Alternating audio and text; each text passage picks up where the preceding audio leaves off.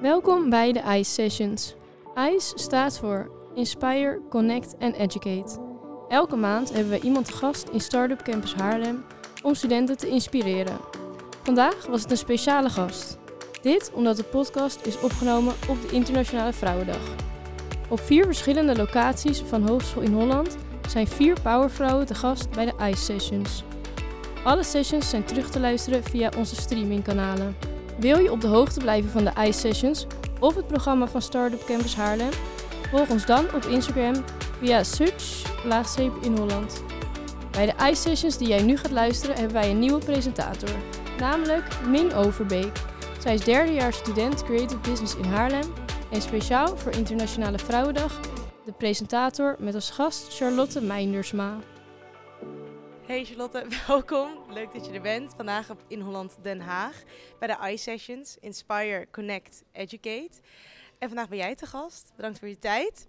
Dankjewel, heel leuk om hier te zijn. Zeker. Kun je me even in het kort vertellen, wie is Charlotte Meinersma?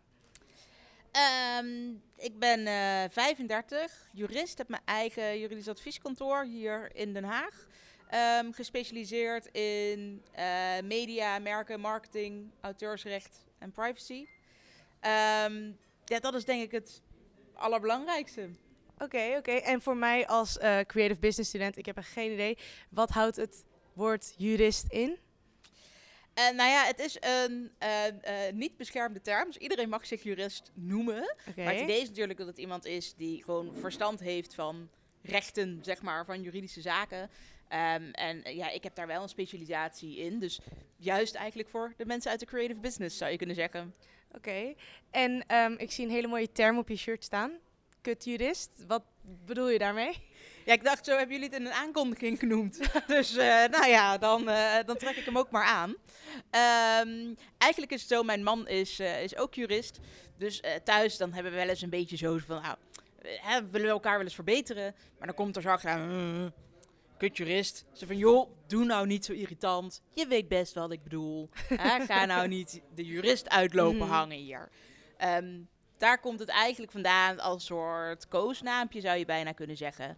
Uh, dat heb ik een keer gepost op, uh, op Instagram en dat vonden mensen leuk. Dus toen dacht ik, nou prima, dan hou ik hem erin. Ja. Uh, dat op mijn shirt staat is dan weer een beetje geïnspireerd door Rumach, die natuurlijk allemaal dat soort shirts maakte. En daar heb ik weer een keer een video over gemaakt. Over dat mensen vonden dat ze inbreuk maakten op auteursrecht. Toen zei ik, mhm. nou, dat valt eigenlijk wel mee.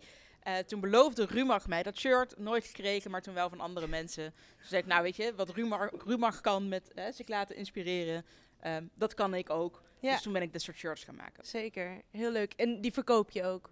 Uh, ja, in principe wel. Ja, dus dan worden ze um, gewoon uh, printing on demand, zeg maar, gewoon gemaakt op het moment dat mensen hem willen hebben. Dus deze stond niet in mijn shop, maar er zijn inmiddels wel een stuk of twintig juristen die er ook mee rondlopen. Grappig, leuk. En um, Charlotte's Law, je hebt een eigen bedrijfje in de juridische wereld. Ja. Wat, wat doe je met Charlotte's Law? Uh, ik help dus vooral andere ondernemers eigenlijk. En die dus ofwel in de creatieve industrie zitten, of uh, het zijn grotere bedrijven. Dan help ik heel vaak de marketingafdelingen. Uh, en wat, wat overheid en onderwijs nog. Dus dat, ja, dat gaat over van alles. Auteursrecht, merken, hè, dus het inschrijven daarvan of het beschermen. Uh, maar ook voor portretrecht en privacy. Ja, en, en wat is dan het meeste recht wat van toepassing is in de praktijk, merk je?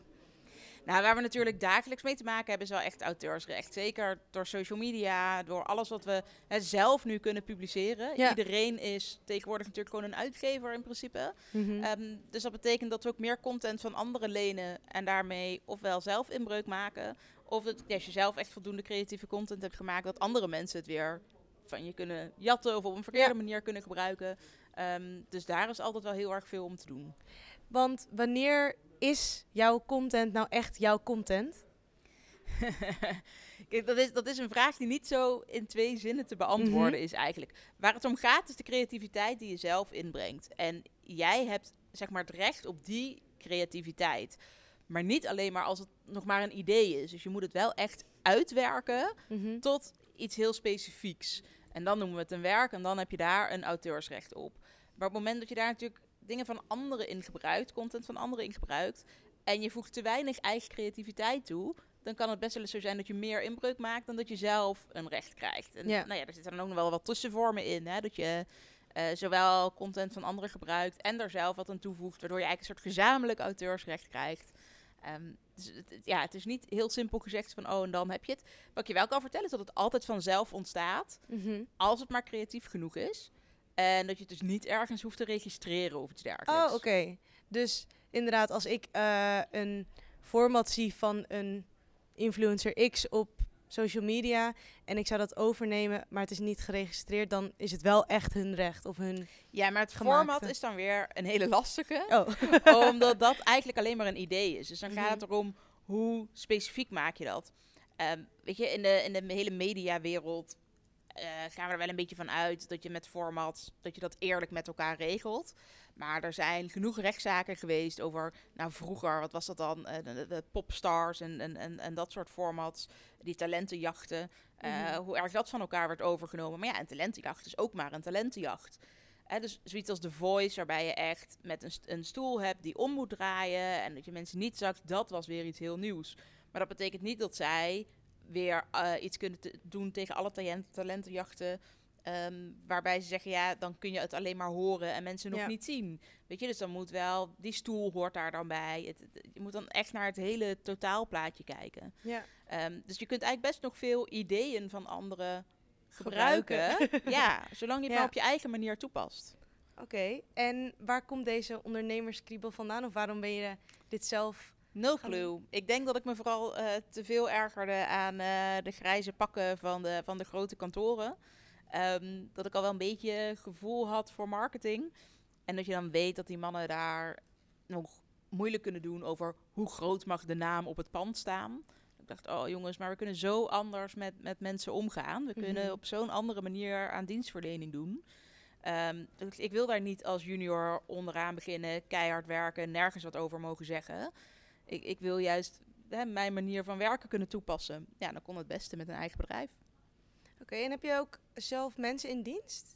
Op dit moment niet. Dus ik heb wel wat freelancers waar ik mee werk. Mhm. eh, maar ik heb op dit moment niemand in loondienst. Heb ik wel gehad. Maar ik bleek geen manager te zijn en eh, geen eh, geschikte werkgever te zijn. Mhm. Ehm, dus dat wil ik mensen liever niet meer aandoen. Oké.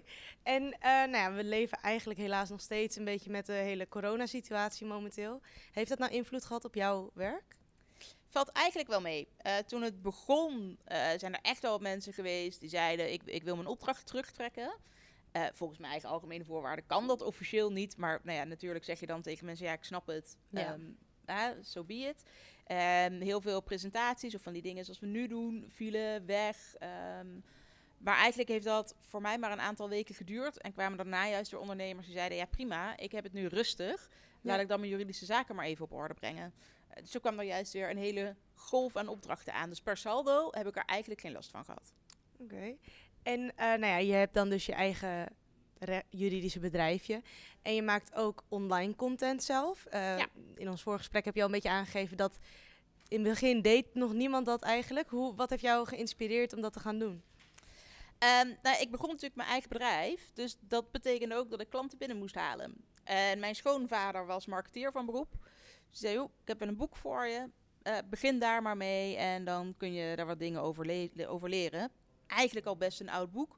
Eh guerrilla marketing heette dat. Of, er was dan ook een guerrilla marketing for free. Dus ik dacht, laat ik daar maar mee beginnen, want ik heb geen geld. Dus Ja. weet je, het moet zo goedkoop mogelijk. Ehm, en hartstikke Amerikaans. Dus daar staat ook voor alles in. Van, oh, ga spreken in buurthuizen en zo. Ja, dat hebben we natuurlijk allemaal niet zo erg in Nederland. En het bleef maar terugkomen. Ze zeiden, ja, je moet samplen. Je moet dingen weggeven. Ik denk, ja, maar een klein beetje juridisch advies weggeven.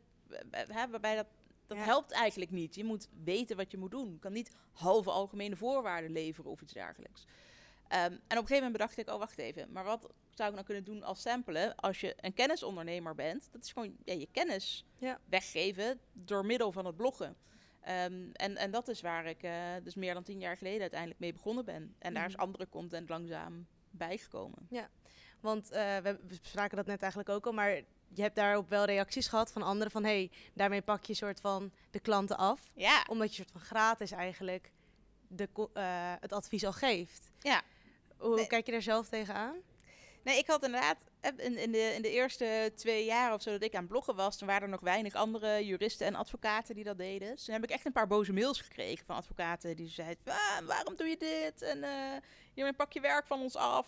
Van ja, je geeft nu gratis informatie weg. En, en daardoor zouden zij dan geen cliënten meer krijgen. Ja, iedereen die willekeurig naar een bibliotheek gaat, daar een boek uit de kast trekt en het ook kan lezen. Mhm. Eh, eigenlijk hetzelfde, hè? alleen schreef ik het wat eenvoudiger op en wat, ik schreef het wat praktischer op. Ehm, dus dat vonden ze toen inderdaad heel vervelend. En ja, ik dacht vooral als je het van dat soort klanten zou moeten hebben, die je eigenlijk binnen dus vijf minuten kunt helpen. Ja. Uh, ja, dan moet je misschien even naar je eigen toko kijken. Maar dan moet je niet bij mij komen zeuren over mijn blogs. Dus ja, ja dat heb ik gewoon aan de kant geschoven en ik ben gewoon doorgegaan. Mooi. En uh, nou, we zitten nu in de Hogeschool in Holland, Den Haag. Wat voor student was jij en waar liep jij rond? Uh, ik ben begonnen met HBO-rechten aan de Hogeschool Utrecht. En uh, daarna doorgestroomd naar de Universiteit Utrecht. En daar mijn bachelorrechten gedaan. En uiteindelijk een master informatierecht aan de UvA gedaan in mm Amsterdam. Um, en voor die laatste uh, moest je toen echt nog, was een selectieve master, dus dat, daar, moest je echt voor solliciteren en weet ik wat, voordat je daar uh, naar binnen mocht. Um, ja, wat voor student was ik? Kijk, ik ben ooit van het VWO uh, afgeschopt en, en, naar de HAVO gestuurd. En ja, toen hoefde ik eigenlijk niet meer zoveel te doen. Dus ik was het leren wel een beetje verleerd. ja. Dus ik heb nog steeds thuis een, um, een boek in het plastic zitten waarmee ik uh, op de HBO wel uh, burgerlijk procesrecht heb gehaald. Dat boek gooi ik dus ook nooit meer weg. Gewoon moet in het plastic blijven zitten. gewoon te kijken hier. Komt eigenlijk omdat we gewoon een advocaat als docent hadden die de secretaresse van alles voor ons uit liet printen en het heel praktisch maken en je gewoon op basis daarvan dat vak kon halen. Um, dus eigenlijk had ik gewoon een hele goede docent uh, voor, voor dat ene vak. Um, ja, ik weet, ik, ik weet niet zo goed wat voor studenten het was. Ik, ik was toen ook nog wel lid van een politieke jongerenorganisatie. Dus ik denk dat ik daar uiteindelijk drukker mee bezig was ja. dan uh, Maar daar had je ook de ruimte voor? Of ja, nou ja, ik vond, als student vond ik altijd dat ik het heel druk had. En als je op een gegeven moment je eigen bedrijf hebt, denk ik, ja, waar zeurde ik eigenlijk over als student? Wat had ik enorm veel vrije tijd. Uh, Ondanks dat ik ook wel uh, werkte. Ik heb bij de ACO gewerkt en uh, bij Starbucks en voor de Consumentenbond. En nog voor een, een organisatie die hielp bij de integratie van Polen in, ja. in Nederland. Allemaal dat soort dingen. Um, maar ja, nou goed, je hebt echt, echt als student al veel meer vrije tijd dan je denkt. Ja, en uh, nou ja, de opleiding allemaal in het kader van rechten. Waarom ben je niet gewoon rechter of advocaat geworden? dit, uh, dit, dit, voelt wel een beetje als... Ik wist op de basisschool al wel dat ik rechten wilde studeren. En toen zei de klasgenootje natuurlijk... Oh, dan word je rechter. Uh, ja, nee, je kunt veel meer daarmee doen. um, natuurlijk kunt rechter worden of officier van justitie... of beleidsmedewerker bij een ministerie. Je, je kunt er heel erg veel mee... Uh, advocaat is inderdaad een beetje het standaard. Hè? Zeker als je aan de universiteit studeert, gaat eigenlijk iedereen er wel vanuit: oh, je wordt gewoon advocaat. Ja. Uh, of je gaat een hele specifieke kant op, zoals notarieel recht, en dan word je notaris. Um, ik vond eigenlijk dat hele advocatenwereldje niet zo prettig. En uh, hoe die mensen met elkaar omgaan en, en over zichzelf praten over het algemeen. Hoe de orde doet uh, ten opzichte van mensen. De orde van advocaten is eigenlijk de, de, toezichthouder, zou je kunnen zeggen. Ja. Een soort zelfregulering. waarbij dus advocaten elkaar gaan beoordelen en, en zeggen hoe zij hun werk moeten doen. Mm -hmm. um, en ik vind dat ze dat gewoon niet op een goede manier doen. Dus daar wilde ik geen onderdeel van uitmaken. Ik, ik procedeer wel in kantonzaken, zoals het mm -hmm. heet. Als je maar tot maximaal 25.000 euro schadevergoeding eist. Of ja. het gaat bijvoorbeeld om huurzaken, zou het ook kunnen. Um, dan, dan mag ik ook gewoon naar de rechtbank. Um, maar ik ben ook niet altijd even tevreden over de rechters. Dus ik vind het vooral heel frustrerend werk eigenlijk. Kan ik me voorstellen. Um, dus ik vind het veel leuker om vooraf te mogen adviseren of mee te mogen denken. In plaats van dat ik hier altijd uh, ja. in een zaaltje moet staan. Maar dat is dan ook jouw verdienmodel inderdaad. Jij uh, geeft advies eigenlijk aan jouw klanten. Ja, nou ja, ik heb, ik heb in die zin meerdere verdienmodellen, of in elk geval meerdere inkomstenstromen zou je kunnen mhm. zeggen. Um, dus ik, ik, geef inderdaad gewoon advies, hè, uh, mondeling advies. Maar het kan ook zijn dat ik gewoon contracten beoordeel, uh, dat ik onderhandel in conflicten. Um, ik schrijf gewoon documenten, algemene voorwaarden. Ik, ik, schrijf de contracten, ik schrijf privacyverklaringen. Maar ik heb bijvoorbeeld ook een privacyverklaring generator gebouwd, zodat mensen zelf hem eigenlijk kunnen maken. Of ze alleen wat vragen te beantwoorden. Ja. En dan krijgen ze per mail gewoon het document al toegestuurd. Daar kom ik eigenlijk al niet meer bij kijken. Mhm. Ehm, ik heb vijf boeken geschreven. Eh, ik maak cursussen die mensen online kunnen volgen. Nou ja, dat kun je natuurlijk onder advies scharen. Mhm. Eh, maar dat is maar net hoe je het wil zien. Dus ik, het, het zijn wel meerdere dingen die ik doe waar ik mijn geld mee verdien. Oké, eh, er zitten hier ook een aantal mensen om ons heen. Heeft er iemand een vraag voor Charlotte? Wees niet bang, mag ook. Wat is je lievelingskleur? Want dat is je lievelingskleur. Ik zie wel een hele mooie gele broek. Ik ben echt heel erg fan van geel. Ik weet niet of ik wel echt een lievelingskleur heb eigenlijk. Ehm, ik ben vooral niet zo van het roze, maar dat is denk ik vooral omdat ik dat eh, te, te stereotyperend vind of zo. Ehm, nee, verder maakt het me niet zo heel erg uit, Uit. denk ik, specifiek. Maar je bent op zich wel van de kleuren, want je gaf net al aan... Ik wilde niet tussen de grijze pakken en jij zit hier wel heel mooi in je gele broek. Ja, nou ja, ik vind dat wel belangrijk ook om te laten zien dat je... Heel veel mensen hebben bij juristen, of zeker bij advocaten, wel heel erg nog steeds dat gevoel van het moet allemaal super zakelijk en je moet in een pak of je moet in een mantelpakje of... ehm, terwijl je zakelijkheid zit ook meer in hoe je je gedraagt en, en je uitstraling. En Ja. dat ik ook denk dat je altijd aan moet sluiten bij je klanten. Mhm. En dus niet per se in een supermooi, duur gebouw hoeft te zitten en de duurste auto hoeft te rijden. Maar dat je wat kunt betekenen voor de mensen ja, waarvoor je wat wil betekenen. Ja. En ik werk nou eenmaal voor de creatieve industrie. Nou, mensen vinden het echt prima hoor, als ik op mijn Nike's ergens aankom zetten of een gele broek draag. Ja, Ehm, dus dat ga ik dan ook niet veranderen. nee. nee dat maar is inderdaad, als ik op deze manier naar een cursus ga waar allerlei advocaten zitten, Ja. eh, ja, dan word ik wel even gek aangekeken. En daar pas je ook op aan? Of daar... Nee, daar pas ik me dus niet op aan. Nee. Nee. dat mogen zij mooi uitzoeken. Als zij een probleem hebben met mij, is dat hun probleem. Ja. Daar ga ik niet mijn probleem van maken. En eh, nou ja, je klanten zijn, is dus de creatieve industrie. Hoe ziet zo'n proces eruit met een klant? Zit je daar een langere tijd aan, va- aan vast, zeg maar? Klinkt beetje... Ik heb juist eh, eigenlijk heel veel eh, kortlopende opdrachten. Dus mensen die echt zeggen, oké, ik wil nu even wat weten, zodat ik weer verder kan. Omdat de meeste mensen natuurlijk ook gewoon niet te veel geld eraan uit willen geven. Dus ik probeer het allemaal zo efficiënt mogelijk voor hen in te richten. Ja. Eh, dus ik heb op zich wel mensen die terugkomen en die ik bijvoorbeeld een paar keer per jaar spreek. Ik heb ook wel echt een paar vaste klanten die ehm, hè, gewoon elke maand dingen bij me neerleggen om te doen. Eh, dus, het, dus het verschilt heel erg, maar eigenlijk is het, ja, het zijn nooit van die hele grote projecten. Ik zit niet, ben niet maandenlang met, met één klant bezig of zo. En, en hoe persoonlijk is dat contact dan met de klant? En is dat belangrijk? Eh, ja, het is, eigenlijk altijd super persoonlijk. Het is altijd gewoon één op één. Er zit in principe ook niemand tussen. Ja. Ehm, ja, dus ik praat altijd wel of met de eigenaar van een bedrijf of met een, met een verantwoordelijke ergens. Dus het kan bijvoorbeeld de verantwoordelijke marketingmanager zijn bij, bij een wat groter bedrijf. Eh, als ik voor de overheid werk, is het daar ook gewoon de verantwoordelijke voor dat specifieke project. Ehm, dus dat, eh, maar het is wel altijd eh, ja, heel persoonlijk contact. Dus, eh, wel meestal op afstand. Eh, telefonisch, Ja. e-mail, videobellen. Ook was, voor corona. was eigenlijk altijd Ja. al wel zo. Eh maar als ik natuurlijk ergens presentaties of zo moet geven, dan ga ik echt ergens naartoe. Ehm, en klanten die een beetje in de buurt zitten, vinden het altijd wel leuk om even naar kantoor te komen. Maar heel veel klanten vinden het ook heel fijn dat het juist zo online kan. Dus daardoor heb ik ook klanten van hè, door heel Nederland, omdat ze geen reistijd hebben. Ja. Want je hebt ook je eigen fysieke werkplek. Denk Ja, ik. ik heb eh, een kantoor hier, hier in Den Haag. Ehm nou ja, ook wat, ik, ik heb dus bijvoorbeeld vijf boeken geschreven, maar die geef ik ook zelf uit. Dus Mhm. daar staat ook de voorraad. Ja. Eh, ik, ik, mijn appartement is gewoon niet heel groot, dus daar zou ik ook niet echt Al die klanten boeken kunnen ontvangen. kunnen, die, kunnen die boeken Ja. niet staan. Ehm, nou ja, ik maak dus ook mijn eigen content, hè, zoals een podcast, maar ook eh, video's op YouTube. Nou, dus ik heb een hoekje ingericht waar ik eigenlijk standaard dit kan doen. Nou, dat zou thuis ook wat lastiger gaan met de, de katten die daar rondlopen. Dan zou, dan zou elke video eruit zien als een soort eh, COVID-video, denk ik, Ja. met, met, met katten in beeld. Ehm, dus ik vind het heel fijn dat ik echt nog wel een aparte plek heb waar ik naartoe kan om daar te werken. Ja. In principe werkt wel alles met een laptop, dus ik kan over de hele wereld aan de slag. Mhm. En eh, nou ja, je geeft net aan twee katten. Verder is er naast jouw werk niet heel veel volgens mij van jou online te vinden. Of ik heb heel slecht research gedaan. maar gebruik jij eh, het online of het web ook voornamelijk als promotie? Eh, alleen voor jou als Charlotte's Law? Ehm, nou ja, je ziet, je ziet niet per se inderdaad eh, familie of vrienden of zo van Nee. mij, als dat is wat je bedoelt. Ehm, dus naast de katten zie je wel mijn hond, Tommy, want die is eigendom van mijn bedrijf. Dus die moet ook wel in beeld.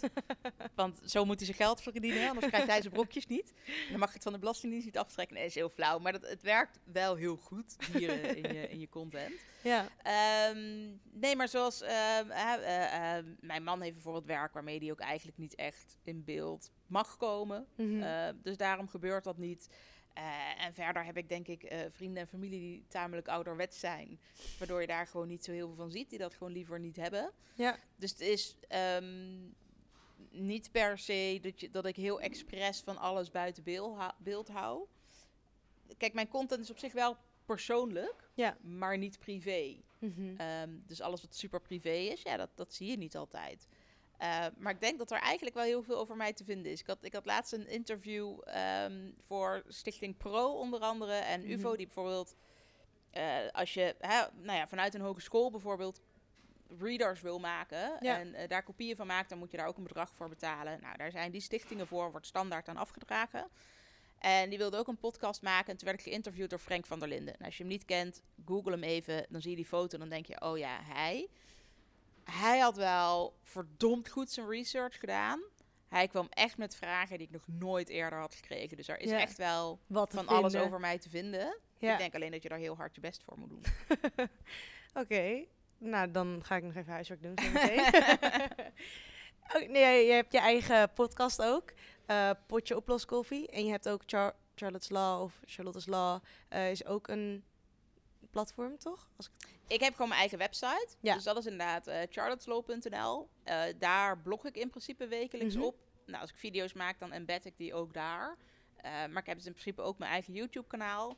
Niet alle video's die ik maak komen ook op mijn website. Mhm. Um, omdat ik op YouTube toch een net iets ander publiek heb dan, dan SEC via mijn website. Op mijn website komen toch voornamelijk klanten en mensen die Ja. echt er naar googelen, zeg maar. Mhm. Um, terwijl uh, als ik uh, ruzie heb met een Juice kanaal, dan maak ik daar gewoon een video over. Uh, en dat hoeft niet zo nodig op mijn, op mijn website te staan. Ja, Um, en ik maak inderdaad die podcasts en die zijn op dit moment nog niet op mijn website terug te vinden. Um, maar ja, zo heb ik in die zin ja, meerdere kanalen waar je me terug kunt vinden. En natuurlijk gewoon nog social media zoals Instagram, Twitter en, en LinkedIn. en hoe be- bepaal je de onderwerpen van jouw video's, podcasts, vlog, Um, blogs? op basis van vragen die je krijgt. Dus als ik gewoon merk Mhm. dat mensen heel veel vragen over een bepaald onderwerp hebben, dan gaat dat bovenaan het lijstje. Uh, en ik kijk ook gewoon in mijn analytics van oké, welke blogs worden het meeste gelezen, welke video's worden het meeste bekeken. Ja. Um, en dan, dan is dat natuurlijk een onderwerp en de actualiteit. Dus um, de, als ik dingen in het nieuws zie, dus waar ik misschien nog niet persoonlijk veel vragen Mhm. over heb gekregen, waarvan ik wel merk, oh in de media wordt dat veel besproken. Uh, en het, het valt binnen mijn rechtsgebied, dan maak ik daar ook content over. Ja. En ik heb natuurlijk ook een aantal van je podcasts geluisterd uh, vooraf aan dit interview. Um, wat mij opvalt is dat van wat ik gewend ben van podcast is het heel erg anders. Omdat jij eigenlijk in je eentje inderdaad zo'n ongeveer 20 minuten uh, een bepaald onderwerp aanhaalt.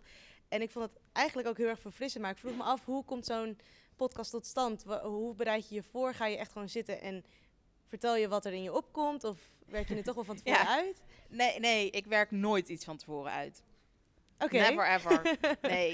Um, uh, dus als je tikfouten tegenkomt in een blogpost, dat komt omdat ik hem niet herlezen heb, maar gewoon meteen uh, publish. Dus dat is met die podcast eigenlijk Gewaagd. ook. ja, ik, ik neem hem op. Um, daar wordt niet aan geëdit. Uh, als hij klaar is, staat hij vijf minuten later online. Ja, oké. Best interessant, want ik, wat jij allemaal vertelt in je podcast is zoveel informatie. Dan zit het dus toch heel vers allemaal in je hoofd. Ja, maar weet je wat het is? Dat op het moment dat je ergens eenmaal al veel kennis over hebt en daar dagelijks mee bezig bent, dan is dat dus ook niet meer echt iets wat je uit je hoofd hoeft te leren, want Mhm. dat zit er gewoon al in. Ja. Um, dus dan is het enige wat je nog moet leren, is de manier waarop je dingen kunt vertellen. En dat dat nog een beetje leuk overkomt. Ja. Maar dan, dan hoef je eigenlijk niet op die inhoud meer te zitten studeren. Um, zoals je dat nu bijvoorbeeld als student nog zou moeten doen voor dingen. Hè? Om een tentamen te kunnen halen, zou je nu heel hard moeten studeren. Ja, ja als je mij nu een, een, een, zo'n tentamen weer opnieuw zou laten maken. Ja, weet je, je, kunt me nu aan het eind van een dag gewoon nog ergens neerzetten. En ik zou dat tentamen halen. Ja. Um, maar dat, dat is puur omdat ik die kennis inmiddels al heb en het zo vaak herhaald heb. En dat gewoon echt goed in mijn hoofd zit. Ik denk ook dat je daarom al wat content moet maken over onderwerpen over dingen waar je zelf gewoon al veel van weet. En dus dat niet moet proberen te doen over dingen die nieuw zijn en waarvan je Ja. misschien nog niet zoveel weet. En ook wat voor jezelf misschien heel erg een open deur lijkt. Ik denk, ja, maar dit weet iedereen toch al. Ja, Dat is vaak de content die het beste werkt. ja dat, dat merk ik inderdaad zelf ook wel eens. En eh, nou ja, vandaag is het 8 maart, Internationale Vrouwendag natuurlijk. Hoe merk je dat vrouwen en in, in de rechtswereld of in de juridische wereld, is daar een minderheid, meerderheid in? Of... Ehm, ik denk over het algemeen wel een meerderheid aan vrouwen. Zeker in de rechtspraak, dus bij rechters zijn eh, voor de meerderheid vrouw, eigenlijk maar een paar mannen. Wat je wel merkt is hoe meer je hogerop komt. Hè, dus je hebt de rechtbank. Nou, als je daar niet mee eens bent, dan ga je in hoger beroep. Dan kom je bij het hof terecht.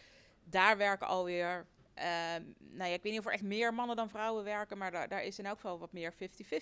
En als je dan naar de Hoge Raad kijkt, nou, ik weet even niet de exacte samenstelling. Ik geloof dat er wel weer net een vrouw is aangesteld, maar eh, ehm, het- hè, daar ligt die verhouding ook wel weer duidelijk meer mannen dan vrouwen.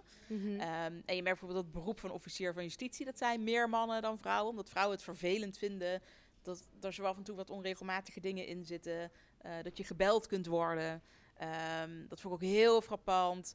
Eh, toen ik bij zo'n inauguratie was van officieren van justitie. Eh, daar waren ook rechters die toen geïnaugureerd werden. En die moesten toen nog, dat is inmiddels anders. Maar ehm, iedereen moest beide kanten doen. Dus ze Mhm. moesten hè, in hun opleiding zowel opleiding voor rechter doen als de opleiding voor officier van justitie. En dan aan het eind een soort van kiezen, zou je kunnen zeggen. Ja. En dan waren natuurlijk bijna alle vrouwen kozen voor rechter. En ehm, nou ja, er waren dan hè, eh, van de officier van justitie waren het voornamelijk mannen die dat gekozen hadden. En al, aan bijna iedereen werd gevraagd: Goh, waarom heb je nou gekozen voor rechter of voor officier van justitie? En al die vrouwen zeiden: Ja, nee, maar ja, een piketdienst. En dat ik dan eh, met mijn kinderen in de dierentuin kan lopen en gebeld kan worden. Dat vind ik zo vreselijk, dat wil ik niet. Ja. Dus wil ik geen officier van justitie worden. Eh, terwijl mannen dan gewoon denken: Ja, maar ik vind het gewoon belangrijk wat het, wat het werk is en wat we doen. En ik regel dit wel. Ja. Eh, en dat valt me wel bij heel veel dingen op. Dat, dat vrouwen daar soms wat terughoudender in zijn. En, en dingen sneller vervelend vinden. Ja. Terwijl mannen meer denken, ook regel het wel. Ehm, dus dat zie je ook wel een beetje terug in, in de verschillende rechtsgebieden. Hè. Sommige rechtsgebieden worden wordt gewoon meer ja, Ja. door vrouwen geambieerd, zeg maar. En andere meer door mannen. Dus eh, persoon- en familierecht zul je meer vrouwen in aantreffen. Ja. mergers en acquisitions, hè, het overnemen van bedrijven, zul je weer meer mannen in, eh in treffen. Ja, dus je zou kunnen stellen dat er op gebied van juridische zaken een soort van verschil is in belangen en eh, interesse bij mannen en vrouwen. Ja, dus in principe aan de start van zo'n opleiding zie je dat, dat het eigenlijk het overwegend vrouwen is. Maar op het moment dat mensen zich gaan specialiseren, dat je daar eigenlijk pas echt ook een goede verschuiving ziet naar, ehm, afhankelijk inderdaad van het interessegebied, Mhm. Of het vooral vrouwen zijn of vooral mannen zijn die erin werken. Ja. En ook met de mensen of jouw klanten, zijn dat ook voornamelijk een bepaald In het, in het begin had ik vooral vrouwen als klant. En ik denk dat ik dat toch een beetje aantrok omdat ik zelf nou eenmaal vrouw Mhm. ben. Hè? En dan ja, op de een of andere manier makkelijker vrouwen aantrekt. Ehm, ja, inmiddels is dat... ehm, ja, ik, het is niet alsof ik daar statistieken van bijhoud. Nee. Ik denk dat ik inmiddels juist meer mannen als klant heb dan vrouwen. En zie je dat dan als een soort overwinning?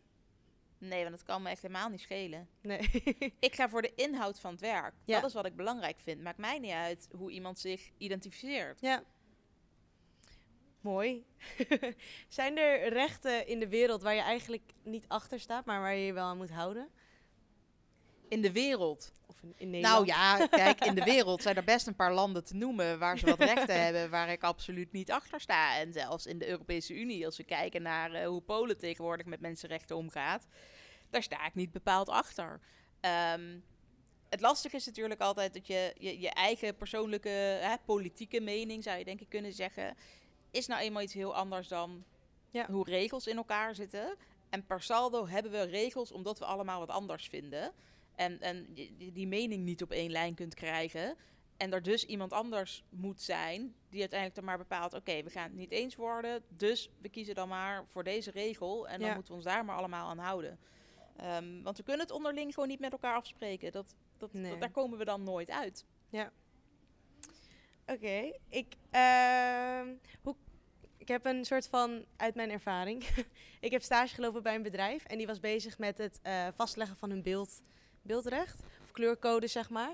Ja. En ik was heel erg benieuwd, hoe kan het dat je dat niet van tevoren eh, kan vastleggen? In plaats van dat je het achteraf moet bewijzen. Oh ja, kijk, wij gebruiken al zoveel jaar die kleurencombinatie. Hoe kan dat dat je dat niet van tevoren kan registreren ergens? Als zij kleurcodes wilden vastleggen, dan vermoed ik dat zij een kleurmerk wilden vastleggen. Ja. Want dat is ook het enige wat je echt kunt doen. Dat kun je dus ook wel van tevoren doen in de Mhm. basis. Alleen is het met kleuren wel heel erg lastig om dat toe te eigenen. Dat je niet tegen een ander kunt zeggen: hé, hey, jij mag die kleuren dus helemaal niet meer gebruiken. Ja, Eh, dus met zo'n kleurmerk is het heel vaak dat het moet gaan om een combinatie van kleuren. Waarbij je ook zegt, oké, zoveel procent is de ene kleur. En dan hebben we als steunkleur nog wel dat. En dat is dan zoveel procent. Ehm, of dat je het bijvoorbeeld combi- combineert met een positiemerk, zoals ze dat noemen. Dus Van waar breng je die kleur nou aan? Mhm. Eh, zoals de rode zool van Louboutin bijvoorbeeld. Nou, dat, noemde, dat is eigenlijk een combinatie van een kleurmerk en een positiemerk. Want het gaat om de kleur Ja. rood aan de onderkant van de zool. En niet dus rood ergens anders op een schoen. Het is niet alsof niemand meer ja. een, eh, een rode schoen zou mogen maken. Nee, je mag alleen niet meer een rode zool op zo'n pump aanbrengen. Ja. Ehm, dus in principe kun je het wel van tevoren regelen. Alleen is dat wel, ja, is het bij een kleurmerk wat lastiger. En dat is sowieso bij merken wel een beetje zo. Als ze eigenlijk iets te algemeen zijn, waardoor je normaal gesproken niet zomaar zou kunnen zeggen, ja, maar we, we, hè, we kunnen niet zomaar tegen andere mensen zeggen dat zij een bepaald woord of dus een bepaalde kleur niet meer mogen gebruiken, omdat we het eigenlijk juist iets heel normaals vinden. ja. Dan kun je ervoor zorgen dat je daar zoveel marketing achter gaat zetten, dat mensen het alsnog als een merk gaan herkennen. Dus daar moet je dan ook echt marktonderzoek voor doen. Ja. En zorgen dat je dat dus uiteindelijk kunt bewijzen. Dan kun je er alsnog een merk van maken. Oké, interessant.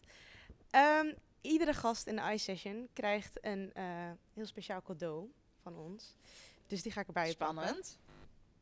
Dat is deze oorkonde van Inspirerende Spreker. Dus die is voor jou. Kijk, Ik ben heel tof. benieuwd waar die komt te hangen. Dankjewel. Ja, nee, eh, die komt eh, in elk geval gewoon op kantoor te staan. Eh, ik, eh, ik heb geen specifieke plek om dingen op te hangen, maar dat gaan we fixen. Dat komt er nu, vanaf nu. Precies, precies. En Vanaf dan heb ik nog één laatste vraag voor je. Wat zou je over tien jaar nog willen veranderen ehm, in de branche of waarmee je bezig bent? Dus bedoel je in mijn bedrijf of in... Allebei, mag allebei. In je bedrijf of in je leven Kijk, het lastige is dat ik vind tien jaar best wel veel. Hè? Ik ben nu bijna elf jaar aan het ondernemen. Ehm, en daar is in die elf jaar al wel heel erg veel veranderd. En tuurlijk heb ik zelf allerlei ideeën over hoe zaken juridisch zouden moeten werken. Ehm, maar daar hebben we verdomd veel mensen voor nodig om, om daar verandering in te brengen. Kijk, wat ik zelf een beetje hoop te bereiken eigenlijk is de creatieve industrie een beetje mee te geven dat ehm, je binnen de regels heel veel dingen kunt. En zeker als het gaat bijvoorbeeld om marketing, zijn daar heel veel mensen die zeggen: ja, maar eh, in Amerika doen ze het ook zo. Of, of zijn ze meer bezig met het kan, dus het moet ook Ja. maar mogen. Terwijl er vaak best een hoop oplossingen zijn om dat wat je wil bereiken nog steeds wel te doen. En dat dan ook netjes te doen. En dus gewoon rekening te houden met je eigen klanten, met consumenten, met, met, met de rechten daarvan. Ehm, dus ja, specifiek over tien jaar eh, eh, weet ik niet zo goed. Kijk, eigenlijk is mijn missie altijd een beetje om mezelf uit de markt te, te, te prijzen, als het ware. Ik mensen al zo goed heb kunnen informeren en kunnen helpen dat ze me niet meer nodig hebben. Oké, dus eigenlijk wil je niet meer nodig zijn. Eigenlijk, ja, ik hoop eigenlijk dat, dat mensen zo goed weten wat er wel en niet kan. ehm, dat ze inderdaad juristen niet meer nodig zouden hebben. Ik vind het heel leuk. Charlotte, bedankt voor je tijd en eh, voor je inspirerende